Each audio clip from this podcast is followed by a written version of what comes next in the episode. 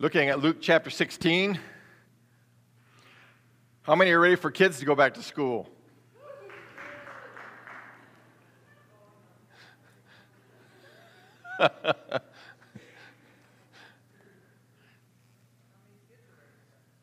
That's a different question. Luke 16.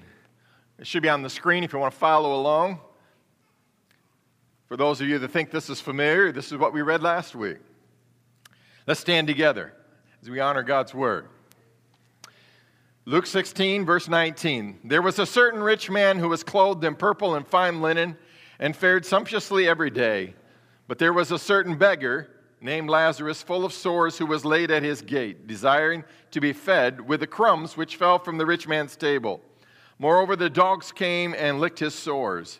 So it was that the beggar died and was carried by the angels to Abraham's bosom. The rich also died and was buried. And being in torments in Hades, he lifted up his eyes and saw Abraham afar off and Lazarus in his bosom. And the rich man cried and said, Father Abraham, have mercy on me. Send Lazarus that he may tip, dip the tip of his finger in water and cool my tongue, for I am tormented in this flame. But Abraham said, Son, remember that in your lifetime you received your good things, and likewise Lazarus evil things, but now he is comforted and you are tormented. Besides all this, between us and you there is a great gulf fixed, so that those who want to pass from here to you cannot, nor can those from there pass to us. The rich man said, I beg you, therefore, Father, that you would send him to my father's house. For I have five brothers, that he may testify to them, lest they also come to this place of torment. Abraham said to him, They have Moses and the prophets, let them hear them. He said, No, Father Abraham, but if one goes to them from the dead, they will repent. But Abraham said to him, If they do not hear Moses and the prophets, neither will they be persuaded, though one rise from the dead. Let's bow our heads.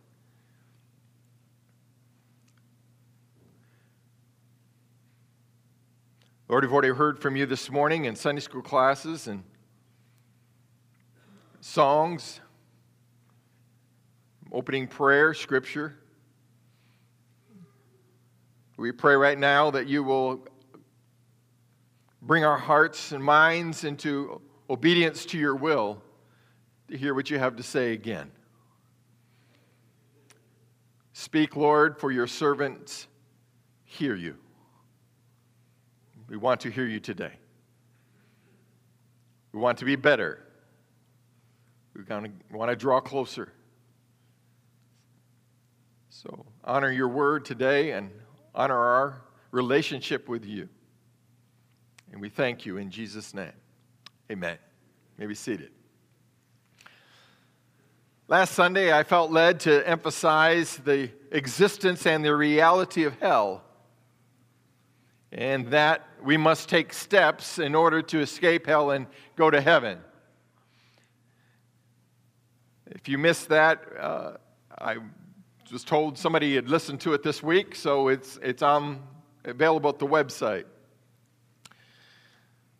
I don't want to downplay that at all, but this Sunday I feel led to emphasize the real point of Jesus' parable. Besides just teaching us on heaven and hell, uh, that's his, the afterlife was not his main point here. So another sermon was needed to share that with you today. What was the main point of the parable, as I understand it? I believe that in this parable, Jesus is making two sharp contrasts in order to teach a major truth. So we're going to look at those. Number one, the contrast during life. You can make notes on the back of your bulletin if you like not just the main points, but you can fill in other ideas along the margins, etc. The contrast during life. The first sharp contrast in this story was that the rich man lived in luxury while Lazarus lived in poverty.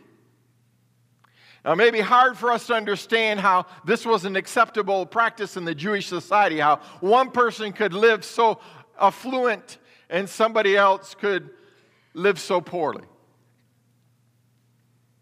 They were the Jews. They were God's chosen people. Certainly, they were supposed to take care of each other. And yes, the Old Testament law pretty much emphasized the taking care of others that were less fortunate. It may be also hard to understand today how we could have this disparity when, in most areas of modern culture, if a person is willing to work hard and get an education up to a certain point, at least for their skills, and uh, take opportunity by taking next necessary sacrifices, most people can build a little bit and improve themselves as far as wealth is concerned. If you have some energy to put into it, you put some time into it, and uh, sacrifice a few things and focus in on, on that. In most of modern society today, people can get ahead if they really want to. So it's hard for us to understand this disparity because we've known of many who have improved. Many of you have improved from where you started to where you are today. But the Jewish society in Jesus' day was a class system society, just as others' uh, cultures are that way. But their particular culture may be a little different than some of the others. You hear about the caste society in, in some cultures. But they had at least four different groups. There was the ruling elite. They were a small percentage, very small percentage of the population. They had privilege and power because of political and family connections. It wasn't always the work that they did, it's the fact of where you were born. Then you had the working class. It was a larger group than the elite. They mostly served the elite through their jobs. So there was a trickle down effect of wealth because if you were in the homes and doing things for the elite, then some of their little gestures and niceties and cast off clothes and whatever else may fall to you. And so there was this effect of wealth trickling down from the rich to the second class. This group would include the tax collectors, the merchants, the government suppliers, the privileged priestly class, those that were uh, in the, in the community doing things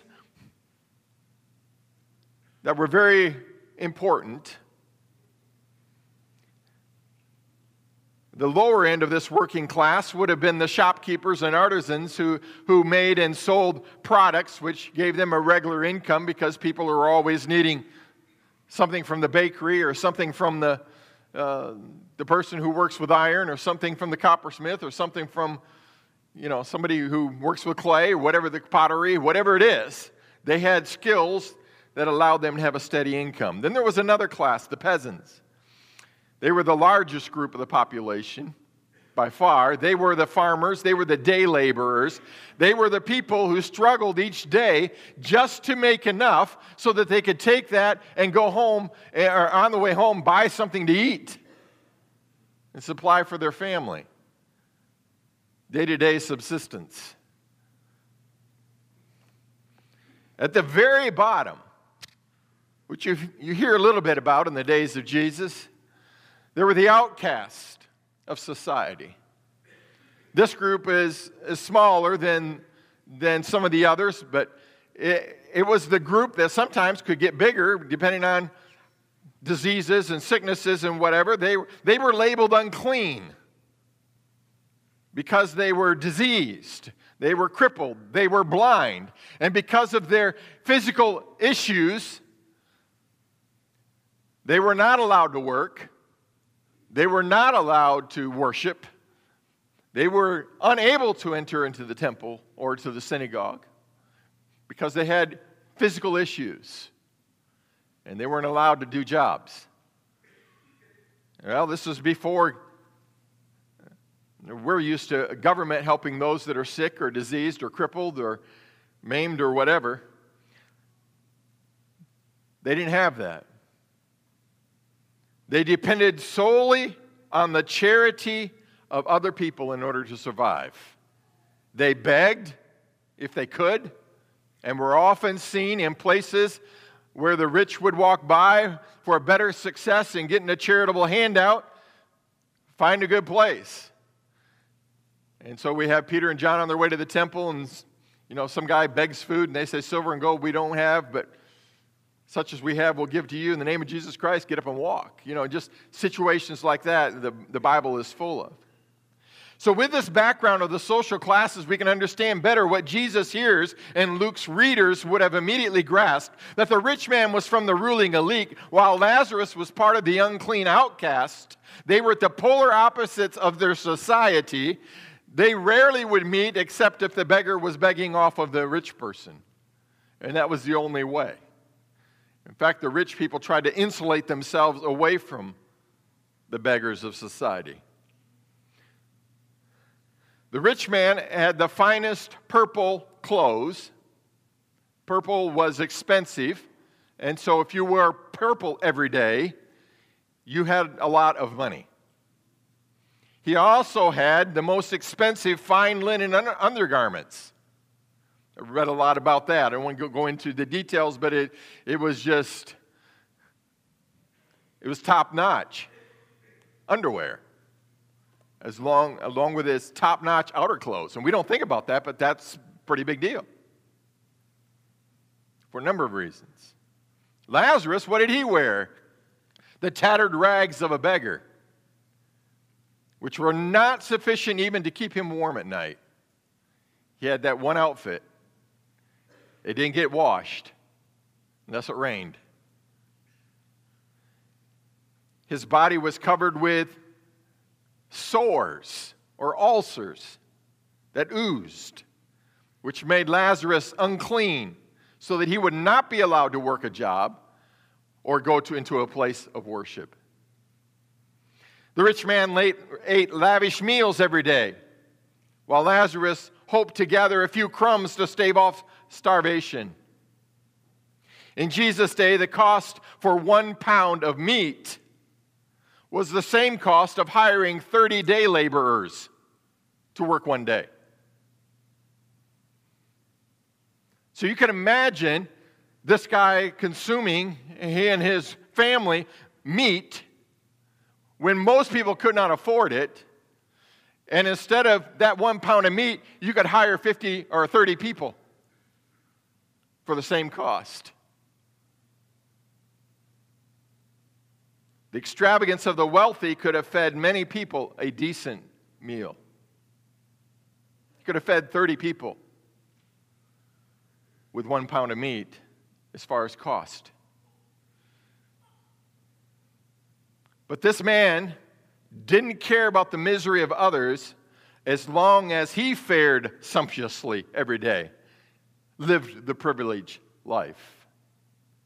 He was calloused, he was hard hearted toward the good man who was dying at his gate. And we found out from the end of the story that Lazarus was a good man. He had a relationship with God, he ended up in heaven.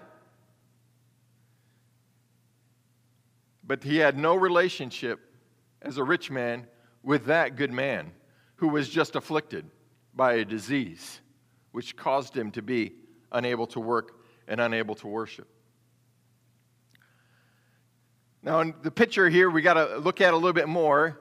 Normally, when a Jewish family would sit down to eat, they would sit down on the floor or ground if they were outside, or in some houses, even the ground. And they didn't have tables per se, but they would take their food and eat whatever they had.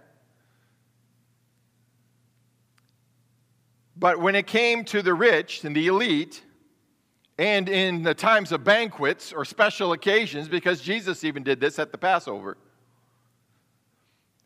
the Jewish people had adopted the Roman style of eating, which was where you sat around a table in a U shape, well, this upside down U,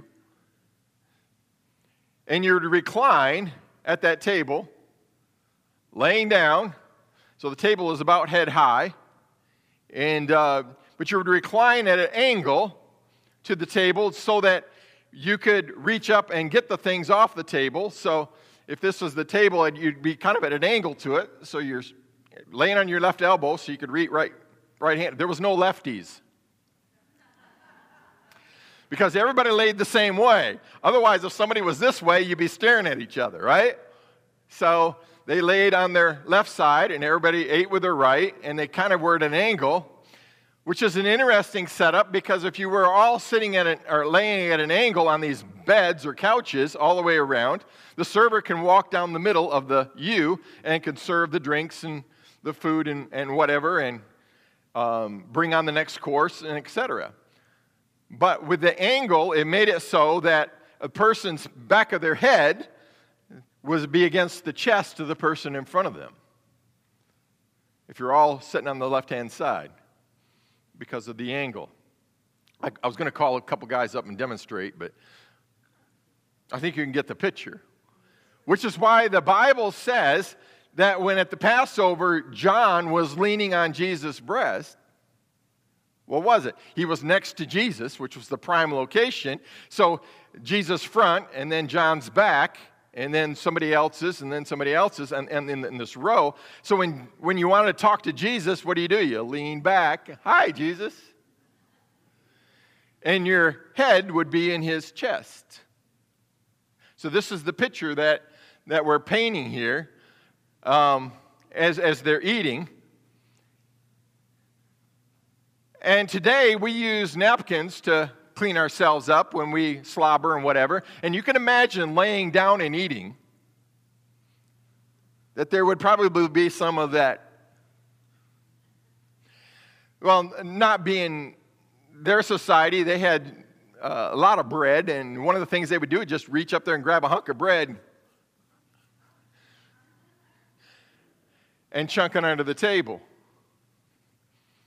So the bread became the napkin, the spittle and the drool and the grease and the. That was your napkin. You're learning a lot. This is history here. This is what you want to do.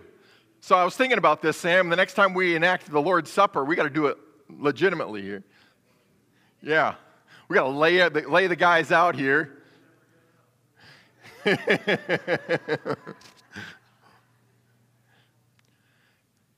So they would throw the bones or throw the leftovers or throw the napkin, bread, on the floor underneath the table. So after the meal is over, the cleanup crew, what do they do? They come along, clean up all these hunks of bread and drool and spittle and whatever else that was on them, and dirt on the floor now. And they scoop that up, and put it in a bucket or something, and carry it out and toss it on the trash heap by the back gate, and guess who's sitting at the back gate? This gives you a little more insight into what we're talking about, right? He wanted to eat the crumbs from the rich man's table, and he ended up eating what he could, but he was eating it off the trash heap outside the gate because that's. But you got to think about it this way better at the rich man's house than some of those poor people's house because they didn't throw out any scraps. They wiped their face and ate it.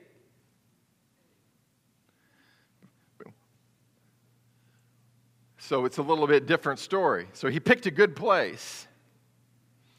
So, this particular garbage dump was a good place for a beggar to get some scraps of food because there was more food thrown out of the rich man's house than any other house. But Lazarus had some companions while he was out there. Does anybody know who was there? Some of you read the scripture and you see that there was dogs there. Scavenger dogs. Now you know a scavenger dog's going to know the best place to go to get some scavenging. And so here's poor Lazarus, emaciated. He is weak and whatever, and he's sitting out there and he's hoping that when they come and toss the scraps, that he could get a few before the dogs. You ever try to get a dog some food and get it away? Now, dogs were rarely domesticated in biblical times. They were like other scavenger animals and were considered like that in fact, the, the Jews called Gentiles dogs. Kind of interesting thing that, that flows into the stories of Jesus because uh, he dealt with one woman who was a Gentile and he talked about getting the scraps. He said, I'm not going to feed what's for the children to the dogs. She said, But yeah, but sometimes the dogs can get the scraps.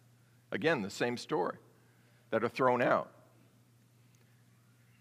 So, Luke, being a doctor, find it very interesting in the, that the dog's saliva was used to heal some of the sores on Lazarus' body.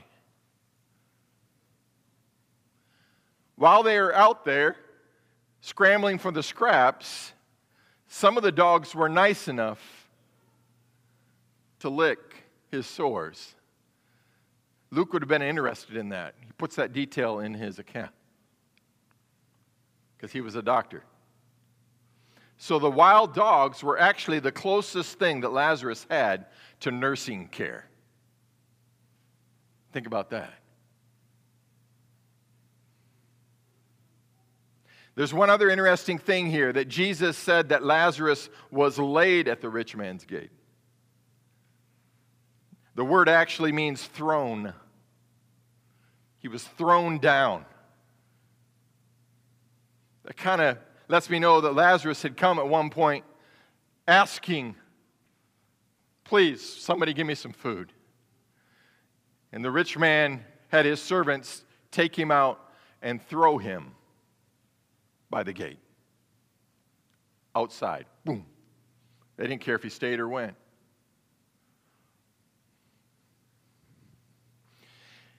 And that's where Lazarus lived. His companions were scavenger dogs.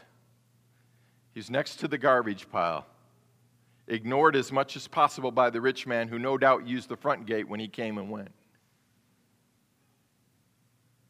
Now you can understand the contrast of this story being painted by Jesus. But the parable continued with another sharp contrast, and that was the contrast after death. And I spent a lot of time on hell last week, so we'll not spend much time on that today. But the contrast was that the rich man was in hell while Lazarus was in heaven, and there was a shocking, intentional twist that Jesus was making to this story. Why is this a twist? Because the Jewish people believed that those who were prosperous, those who had wealth, that was a sign of God's blessing. If you had prosperity, then you must be good with God, and God was blessing you. Your family was in with God. You were the priestly clan, or you were uh, the ruling group, or whatever the case, and you were blessed. And so God had made you prosper. That's why you were rich. After all, wasn't Abraham rich? And some of the others? And so they believe that the poor were being punished by God for their sinful lives and would probably end up in hell. So if you see a person with sores and you've seen a person who was begging and you've seen a person who was who couldn't work, who was crippled or blind, people would go around, which man sinned, this person or his parents? Remember that story in the Bible. So they automatically began to judge the person who was physically hurt and said there's got to be some sin in their life. So Jesus, in a big twist, paints a different picture. He says the man with a relationship with God is the beggar Lazarus who's out by the gate full of sores eating the slop and the crumbs.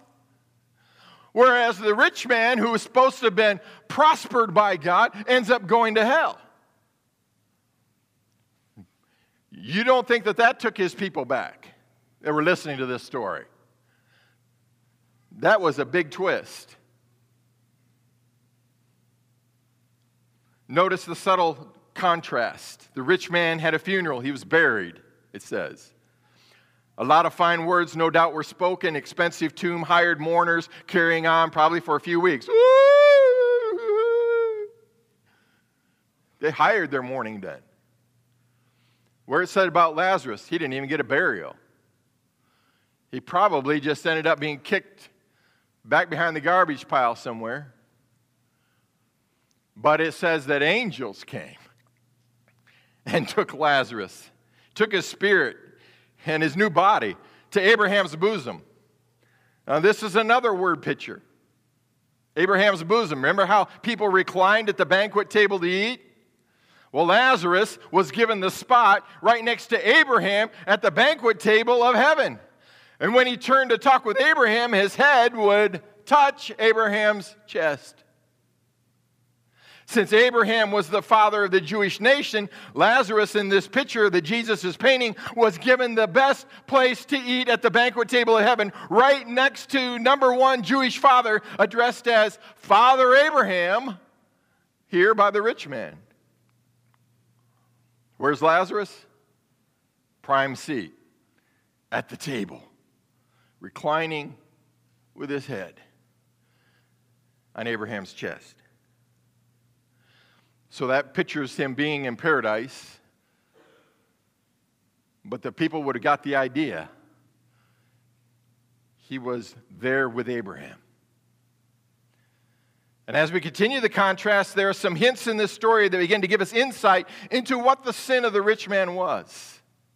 Why did he go to hell? The rich man made two requests from hell.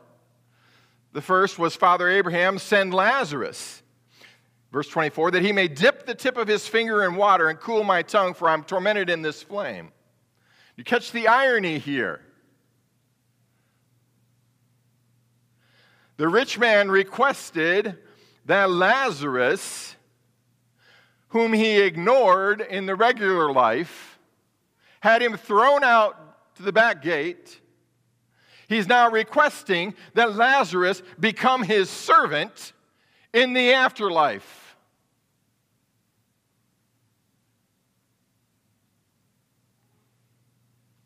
The man he had thrown out of his gate, whom he ignored, who he competed with the dogs for table scraps, who, by the way, is now eating his first good meal ever, let him leave his meal, come and minister to my needs.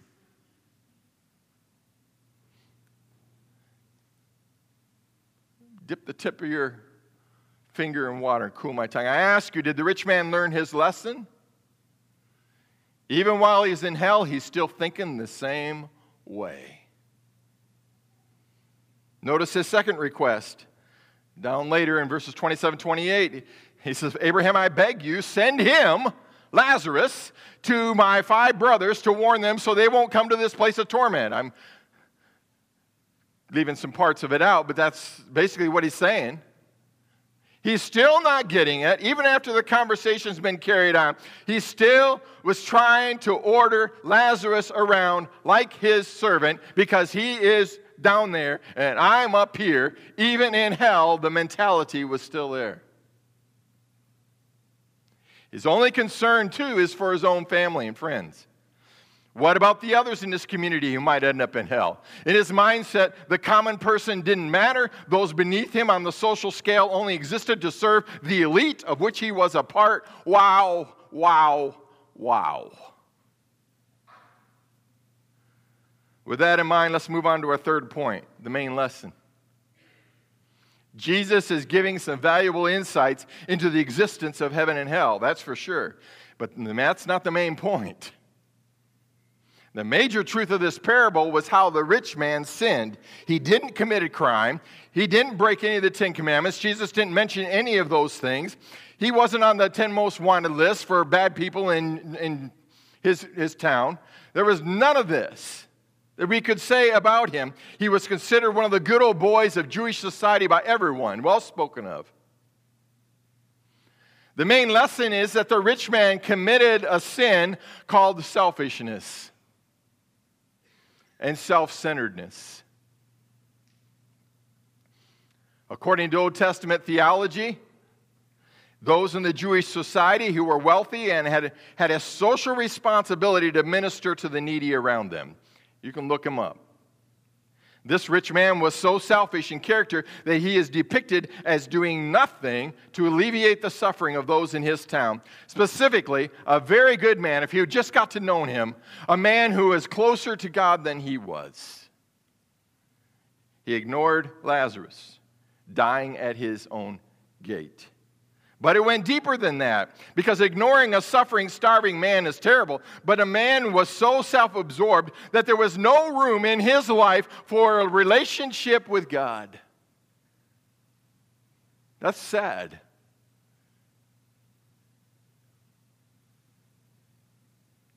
He has the problem of a lot of people. They think that they're automatic.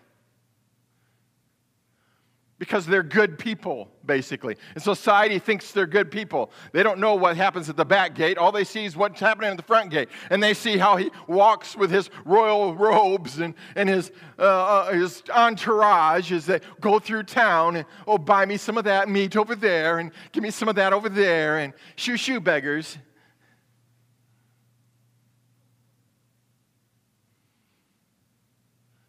And if he said anything to anyone, he greet, oh, he greeted me today.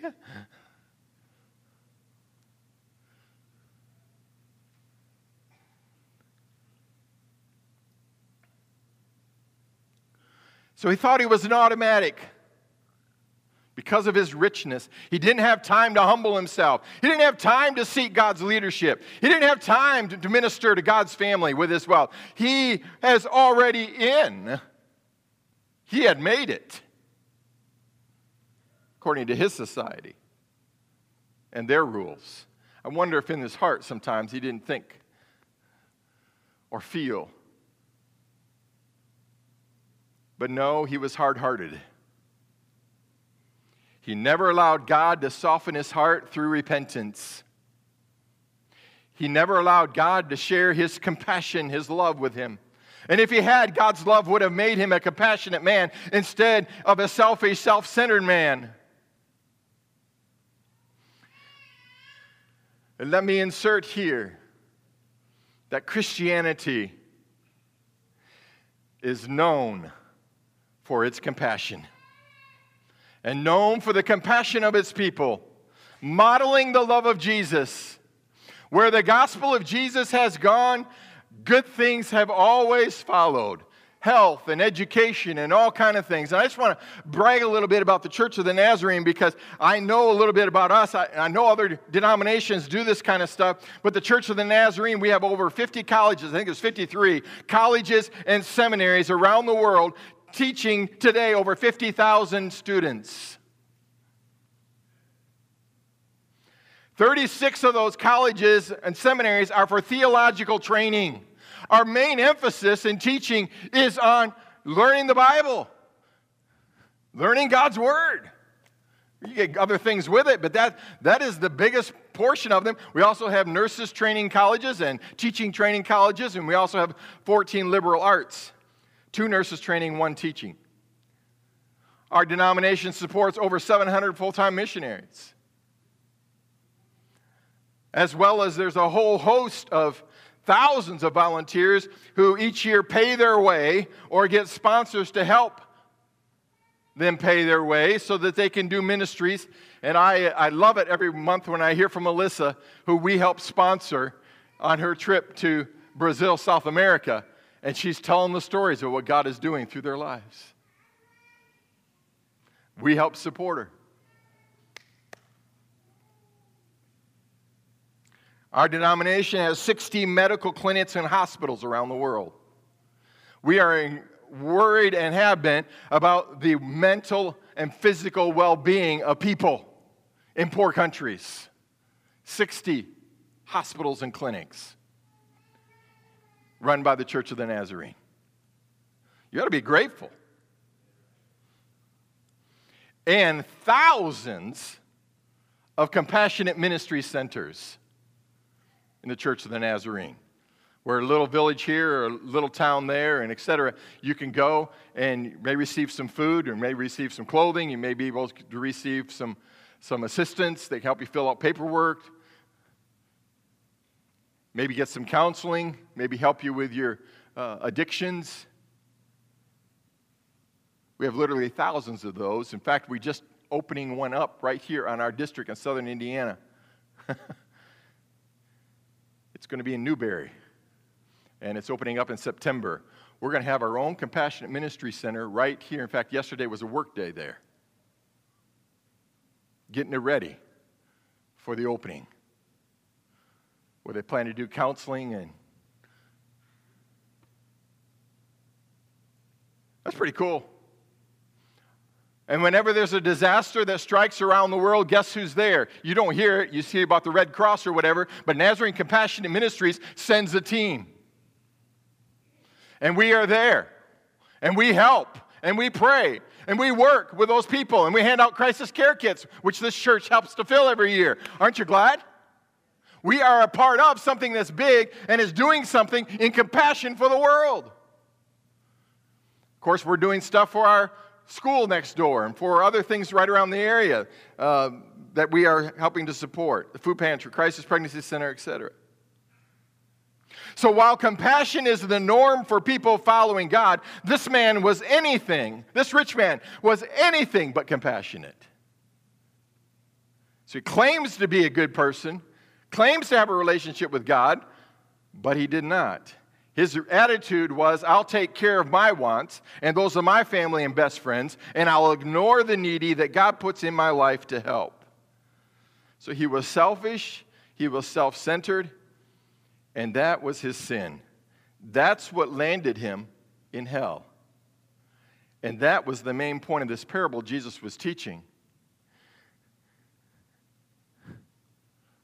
And it's so easy for us to hear the message last Sunday about going to hell and making sure that we don't go there. And then we begin to look at people around us who are, oh, that's a terrible sin. That's a terrible sin. They're going to go to hell. They're going to go to hell. But Jesus is talking about the person who thought he was religious, the person who everybody thought was okay with God, and he was the one that was going to hell because of his attitude.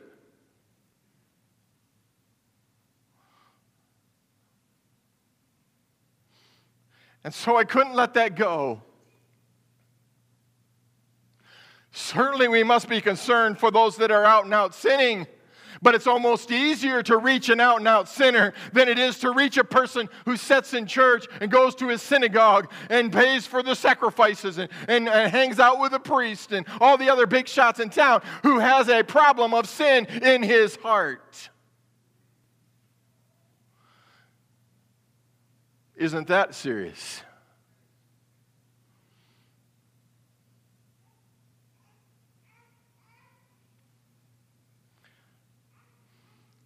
So, how are we going to avoid hell? First, we are to love God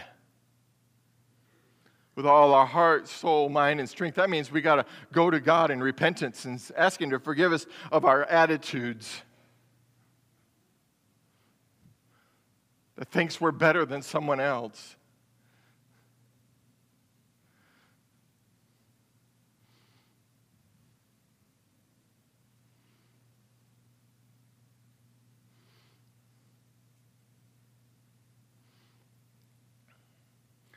We have a race issue today. We have a poverty issue today. We have an immigration issue today. But all of those issues would be resolved by the compassion and love of Jesus.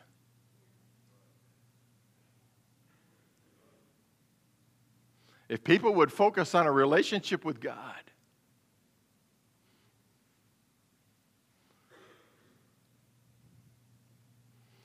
it's good preaching. But nobody wants to hear that. We're all about my rights and your wrongs. Jesus died for all.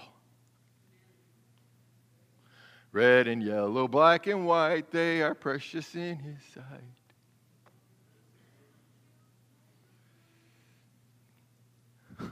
We need to ask God to forgive our sins and live in obedience to God's will for the rest of our lives and get rid of our stinking thinking and rotten attitudes.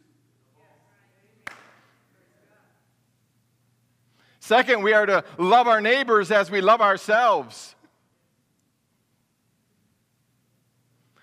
That means tithing to your local church so our ministries can continue. That means giving offerings to world missions and to ministries outside of our church. But it's more than money. Loving your neighbor means sharing the gospel to those in your sphere of influence. It means following the leadership of God when He asks you to do something, to get involved in a ministry, to, to share the good news, to, to be a light and to be salt wherever you are and whatever you're doing. Love your neighbor. How can you love your neighbor when you don't even know his name and haven't even told him about Jesus?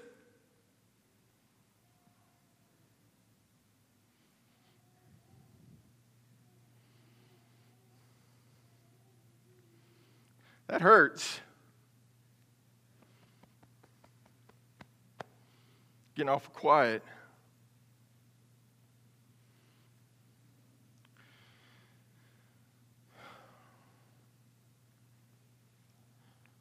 And I'm not talking about just handing money out.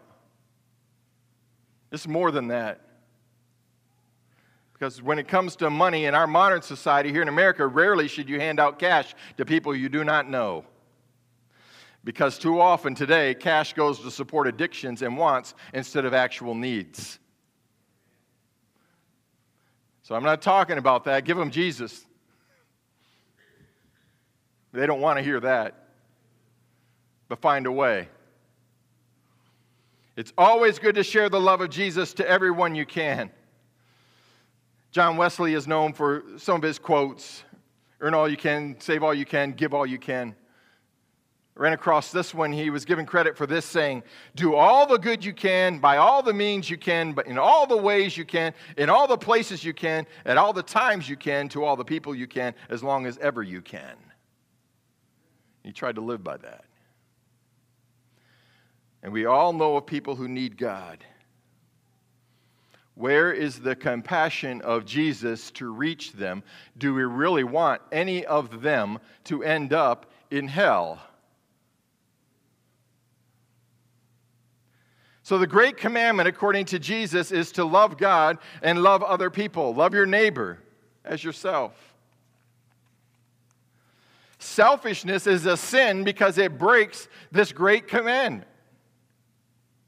Self centeredness was the sin that puts the rich man into hell. I can find no other reason why he was put there. But today, we are smarter than that. We're going to learn today, right? We're learning from this. That's the intent of Jesus teaching this parable. We are committed and we will commit ourselves to a real relationship with God. Number one, love God with all your heart, soul, mind, and strength. Amen. And we're committing ourselves to loving those around us with the love of Jesus Christ. And that may not mean handing them cash, that means helping them get on their feet and helping them to start making some smarter choices in their life. But that takes time. And time is one of those things that we don't like to give. But if you had the compassion, you can find some time, an hour a week, something to give in helping. There's many different places you can volunteer. Many organizations in our community run on volunteers. They fed 800, almost 800 children this summer every day. They traveled enough distance distributing that food to go to Anchorage, Alaska, and back three times this summer, passing out food.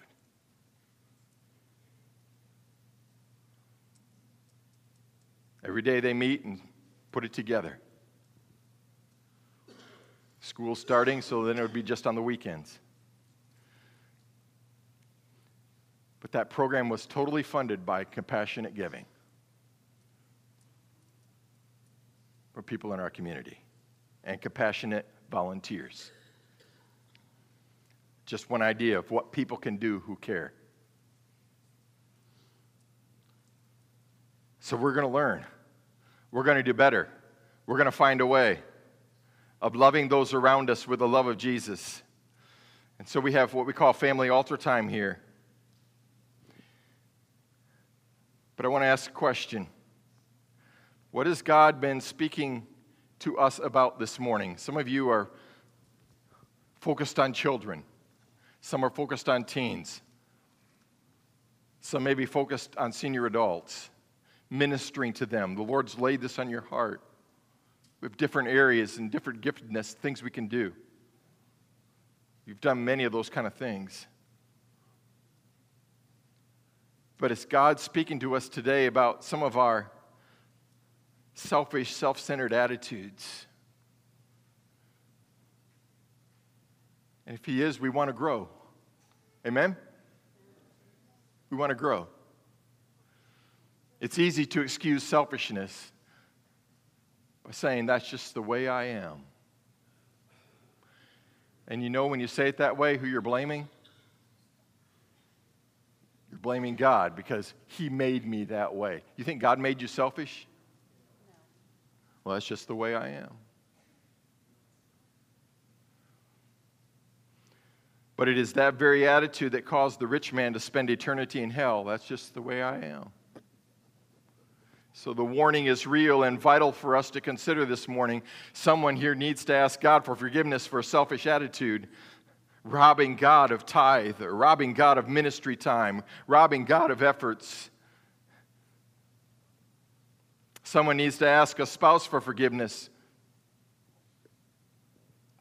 or children, or parents because of their self centered. When we're self centered, it affects our families. They know it. Cut off people. Someone needs to ask God for forgiving him or her because we tend to keep Jesus selfishly to ourselves instead of sharing God's love with sinners. When we have the greatest gift and we've experienced it to ourselves, if we're not sharing it with at least one person? Are we not being selfish? Think about it. If you struggle with minding God this morning, if God's been speaking to you this morning and you struggle with minding God, isn't that an indicator of a self centered attitude. I don't really want to mind you, God. I want to do it my way. When God speaks, we need to respond. When God puts a Lazarus at our doorstep, we shouldn't throw him to the gate and let the dogs take care of him. And it's probably not going to be so obvious as a Lazarus. It's probably going to be somebody at work.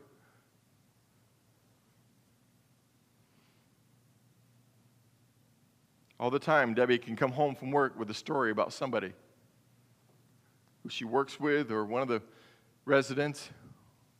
There's always somebody who needs love, someone to listen, someone to say, I pray for you. A lot of times it's just listening as they unload. Kind word, a touch, an attitude of caring. There are many reasons to pray this morning.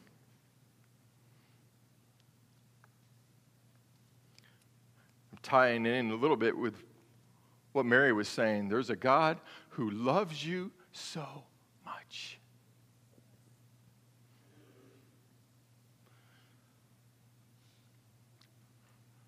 Why don't we want all that God wants to give us?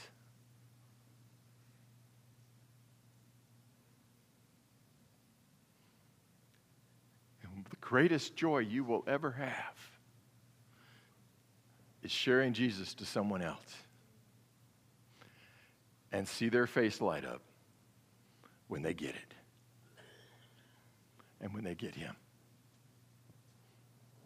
Praying with someone, and wow, the fire falls. Teaching someone, and the light bulb comes on. Loving someone, and later in the week they go, God used you to help me.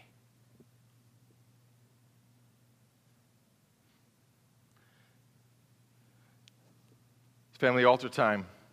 Praise team's coming, but I want to ask a question. Who wants to change today? Who wants to make sure you're not going to hell because of your selfish attitude? Come and pray about all kind of things, but let's start with our selfishness and self-centeredness. I want to pray this morning, and I want you to join me. because this is the reason the man went to hell, as far as I can tell. And it's a reason all of us would like to ignore, but it is the reality. It is the reality. Let's pray together. Stand and sing. Feel free to come on down, pray with those that are here. Just be a part of this attitude of prayer this morning. Oh God, it's your church. We're gathered here today, and we're praying about attitudes, we're praying about needs. Speak to all of us, we pray. Help us to understand you're a God of love, a God of compassion. After all, you created us and breathed into us the breath of life, and we become living souls. And that God of compassion is calling to us, and we're responding with the song. We want to give more to you, Lord, more love to you, more love to Jesus. And how do we love you? We feed his sheep. We, we shepherd the sheep. Lord, I love you, I love you. Well, feed my sheep. And so, Lord, that's what we want to do today. We want to get involved, finding tangible ways to support the kingdom of God and grow the kingdom of God and minister to people and to meet needs. And we know it's a very sinful, wicked world, but we're going to do what we can. to let Jesus shine through us. Let Jesus shine through us today. Let your light so shine that people will see the good works and glorify our Father in heaven. Be with these that are praying today. Fill them with a desire to seek God. Fill them with a desire to know Jesus. Fill them a desire, Lord, to have the love of Jesus just come fill them. Forgive us of our sins. Forgive us, Lord, of our bad actions and our bad attitudes and our bad words, our bad habits, Lord. Clean us up, Lord. Change us. Make us new creatures in Christ Jesus. Old things passed away, all things become new. So we confess today, Lord, we're sorry. We confess today, Lord, we're sinners. We confess today, Lord, that we're not good enough, but you make us good. Your love is every bit what we need. Your love is able. It's stronger, it's greater, it's bigger, it's deeper. Your grace, Lord, is sufficient. Your mercy is from everlasting to everlasting. So we ask you into our hearts today again. And we ask you, Lord, to come in and fill us. We ask you, Lord, to make us somebody new. We ask you to change us. We ask you, Lord, to restore the joy of your salvation. Create in us a clean heart. Create in us a clean mind. Create in us a clean body. Today is a new start, a fresh day, a new beginning. Old things passed away, all things become new. And may our family members say, Wow, she's got a new attitude wow, he's really loves me. We pray that the love of Jesus will just come flying in and out of our lives. Oh God, change us, we pray today. Lord, we pray for physical healing, but Lord, what we need is spiritual healing today. Heal us, Lord Jesus. Heal us, we pray. In the name of Jesus. We pray for our community. We pray for our town. We pray for our county. We pray for healing, Lord. We pray for the children as they go back to school tomorrow. We just pray, Lord, for our church. We pray for our missionaries. We pray for compassionate ministry centers. We pray, oh God, for preachers and teachers. And we pray, Lord, for people that go to the work world every day and face others that don't know Jesus. Help us to be missionaries to them, we pray. We pray for mothers who are trying to raise their children by themselves. We pray for dads who are trying to raise children. We pray for grandparents who are raising their children today. Lord, we pray that you will help us in our community. And in our homes and in this church to find something where God is at and get involved in it and do what God wants us to do. Thank you, Lord, for this message this morning speaking to me. And thank you, Lord, for those that are responding. And we love you, Jesus. We love you, Jesus. I love you, Lord. I lift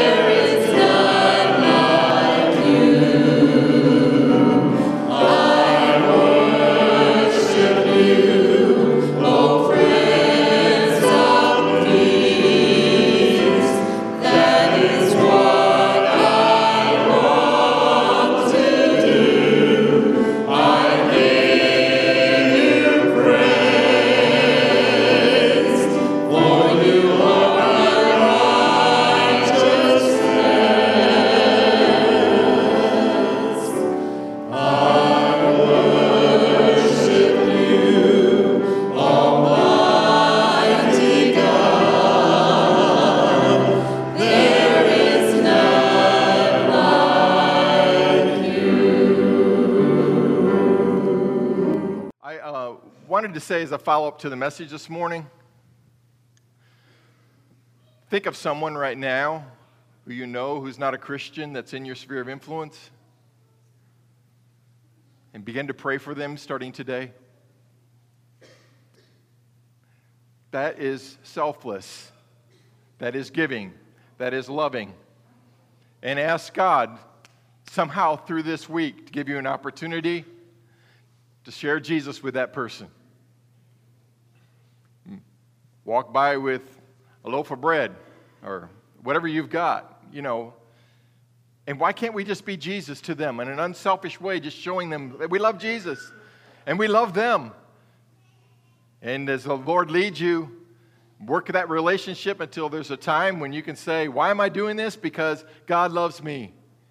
And God loves through me to you. And then you can tell them about Jesus. That's where it starts, folks. We just say, Well, I can't win anybody to Jesus Christ. You can love them to Jesus Christ. That was what Jesus did. And that's what we are to do. So I wanted to say that because I don't want everybody walking out here, well, pastor says we got a selfish attitude. I don't know what to do about it. Do something. Start today. Do something. And you can work yourself right out of that selfish attitude in a second by starting with prayer and then start doing something with little feet and hands to it, right? And smile. The clerks at the Walmart need a smile. instead of grumping and complaining. And your waitress needs a smile. And your aide or your worker, your janitor, your whatever that's at work, they need smiles and appreciation. And, and guess what? Even your spouse needs a smile after 35 years of marriage. yes. How does this thing work? It works by working at it. Because if we're not careful, we'll become selfish. Even Debbie and I. We have to work at it all the time. Love, love, love, love.